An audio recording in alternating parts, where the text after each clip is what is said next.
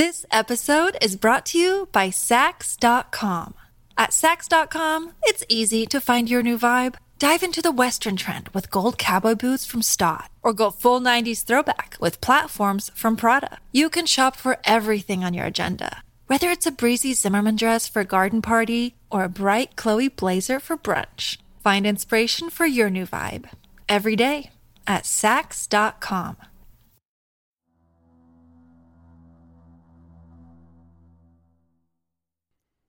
Some people are born to explore, while some are born to sit home and waste away in their solitude.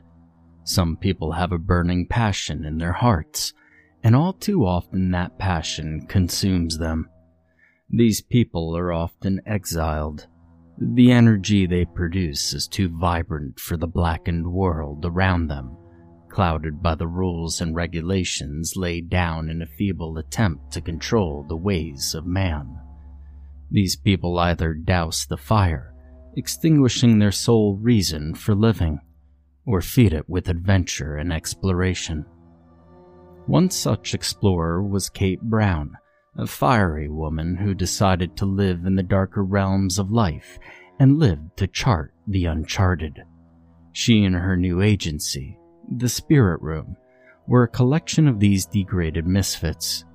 Ridiculed by the non believers, they searched tirelessly for evidence of their obsession and yearned for validation to their personal dogmas. Despite having not yet found this conclusive evidence, the Spirit Room team was one of the most renowned supernatural investigators in the world, often turning down viable investigations due to the sheer distance from their hometown and headquarters, Knoxville, Tennessee. Despite the distance, the Spirit Room team took up this investigation, concluded that, as their leader and owner Samuel said, This is the one. A week prior, the Spirit Room had been alerted of a crime recently committed at a house on the outskirts of Orlando. Three teenagers were brutally murdered, their hearts and organs removed and hung from the ceiling. When the autopsies were conducted, the coroners found bite and scratch marks all over their bodies and found the incision marks to be rough and jagged, done by a dull knife with extreme force. This crime was only one in a series of over 20 murders reported to have happened in the house, all unexplainable with no culprits ever having been caught. 650 miles Several fast food burgers and a sketchy hotel stay later, the team arrived in Orlando, Florida. The city is beautiful. After arriving at the Orange Horn Hotel, the team spent no time before heading to their location. When Kate emerged from the car, she was blinded by a bright light. The sun shone vibrantly on the torn road, cluttered with rocks and stones the pretty remainders of a city long overgrown. At first glance, she mistook the town for a forest, with the long vines blooming on the rotting wood frames, the flowers and saplings in full bloom, and the nests and tracks of animals scattered across the landscape. Only upon further inspection did she realize that yes, this indeed was a town, and yes, People did once indeed live here. She stepped into the soft mud and dirtied her well worn combat boots, unloading the equipment from the back of the car. The house to be investigated in particular was well rotted, the floors shattering into a million wood chips and creating a rush of ants and beetles when the home base system was set up. The air was ripe with the smell of rotting flesh and mildew, with hints of feces and urine.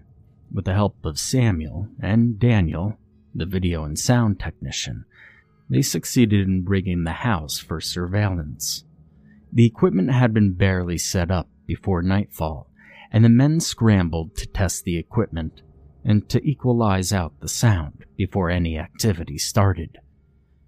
As the men continued on this endeavor, Kate decided to explore the old house, to get an idea of the layout, which was becoming increasingly dark with each minute that passed by. As she ascended the moist and unstable stairs, she could feel the wood give under each stride. She arrived upon a hallway devoid of windows and was forced to finally light her lantern in order to see. Unlike most investigators of her day, the spirit room chose to use traditional kerosene lanterns because they found that some ghosts are more easily identified with them, where newer electric lights often scared away the ghosts. At the end of the hallway was a large pile of sticks and leaves, covered in scurrying black shapes and emitting sharp squeaks through the halls. The air was thick from the humidity and the rotting house, and as Kate looked to her left, finding a doorless room to which she promptly entered, as the lantern filled the room with the light, her gaze found a room full of paintings from ceiling to floor, on every wall, rotting and falling apart, many of them indistinguishable. In the center of the black wall was a giant painting that was flaking off at the edges and surrounded by a molding wooden frame. The painting was a landscape full of lush life. A small river coursing through the center, with fish jumping out and a turtle on its bank. The sun was setting upon the serene exposition, and for a brief second, Kate forgot that she was in a house soaked with the blood of innocence. Sensing that it was getting time to begin the investigation, Kate turned around and began to walk out the door before she noticed yet another painting, hung all alone in the hallway. Unlike the others, this painting was pristine and possessed an almost glossy quality to it.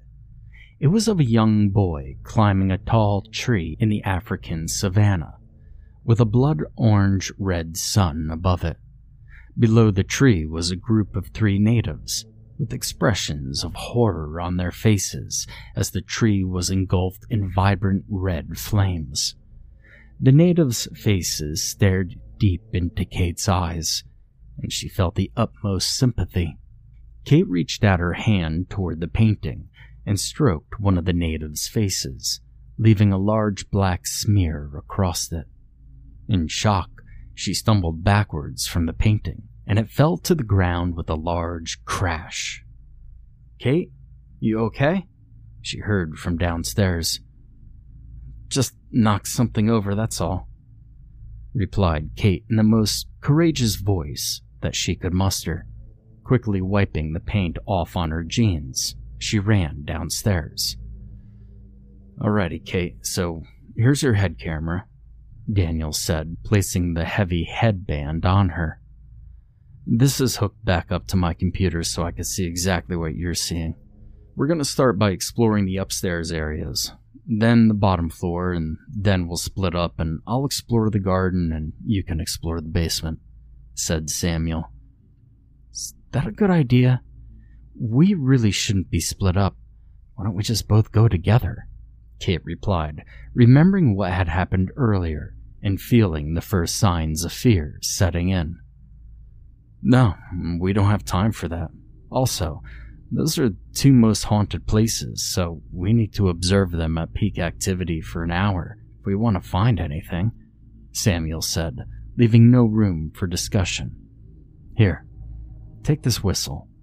It blows at a higher frequency than dog whistles, so if anything starts to get out of hand, it should take away any activity you were observing. Kate accepted the long snake like tool with gratitude, feeling that this would be the first time she would end up using it. Once again, Kate ascended the decaying stairs, this time with her much heavier partner, Samuel. Kate waited at the top of the stairs for Samuel, who was much slower than her. When he finally reached the top of the stairs, Kate promptly turned to her right and towards the rat's nest. Left or right? Said Samuel. Right, Kate replied. The both turned their separate ways, each into a separate doorway. The room that Kate entered was empty, barren of anything resembling a human living space.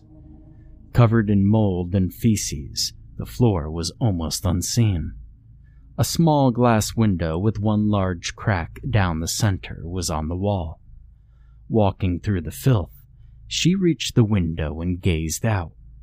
Kate saw a small creek in the distance and could hear the bubbling of the water.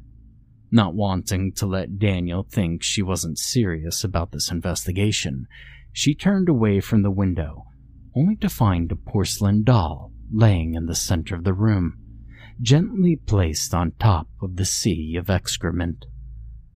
This episode is brought to you by Saks.com.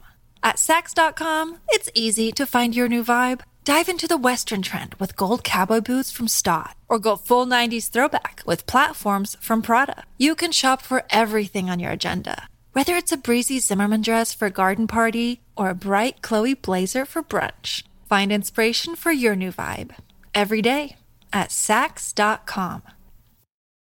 That wasn't there before, Kate muttered under her breath timidly. She hoped Daniel was watching this.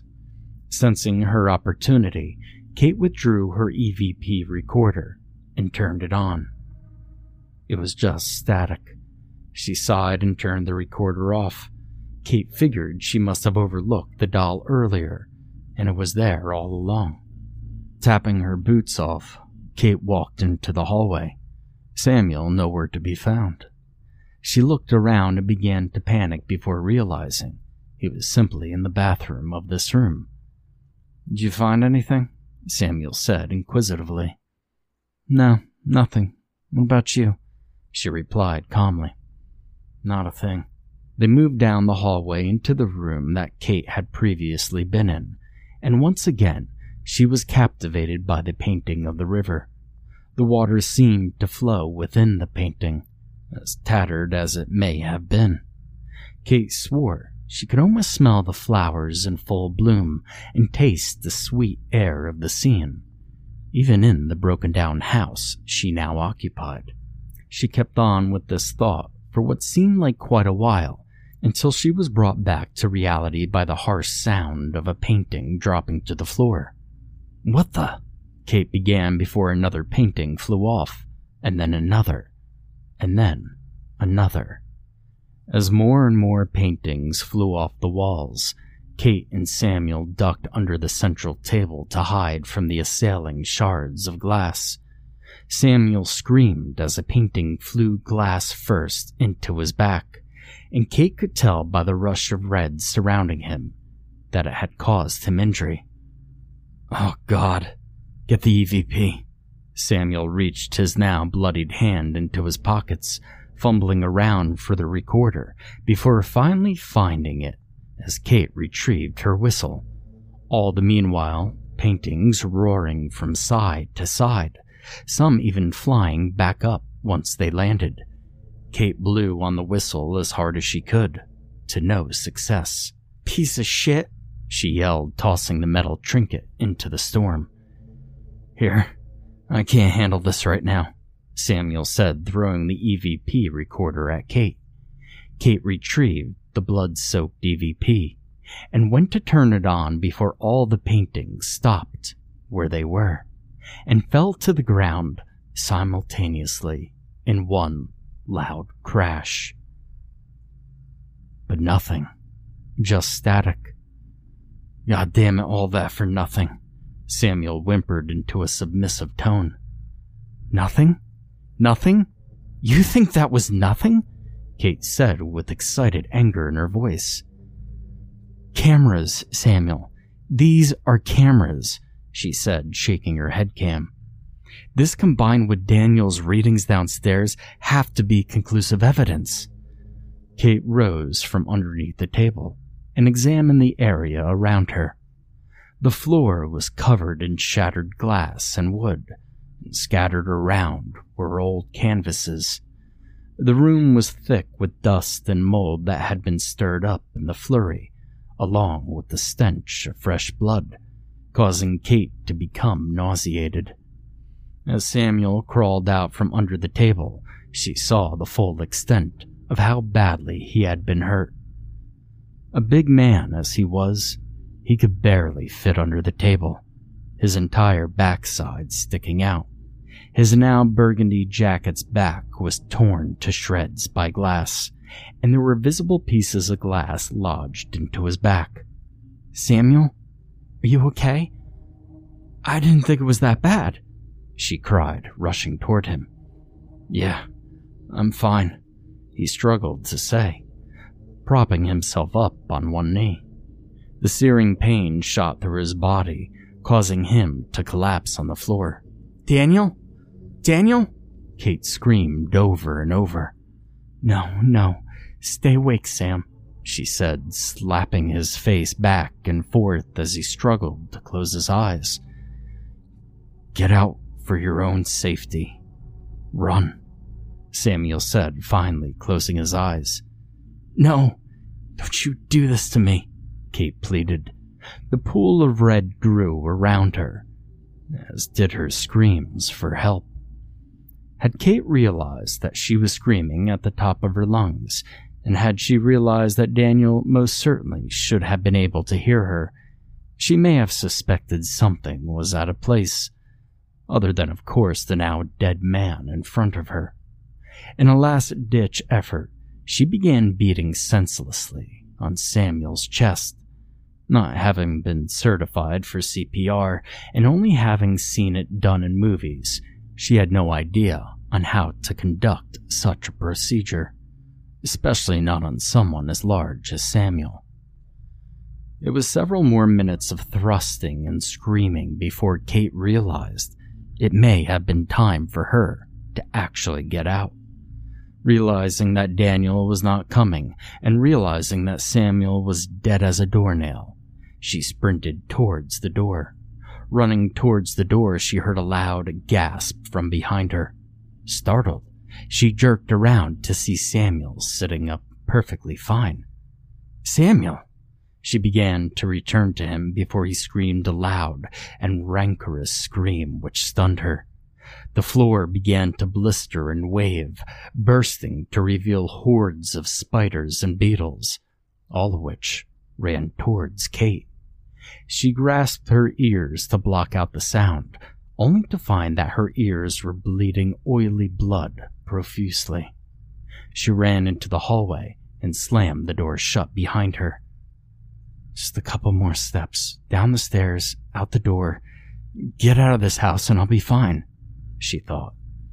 The hallway began to elongate for what seemed like miles and miles, and fast as Kate could run, was not as fast enough to reach the ever distant stairs.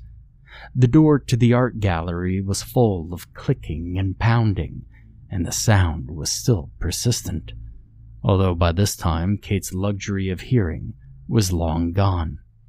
Kate ran faster and faster until finally she collapsed from exhaustion. Just accept it.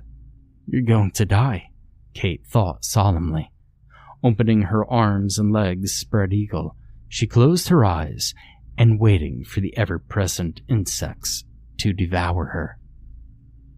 She waited and waited and waited, and when death had not come for her, she looked up. The hallway was perfectly normal, and the door was no longer shaking.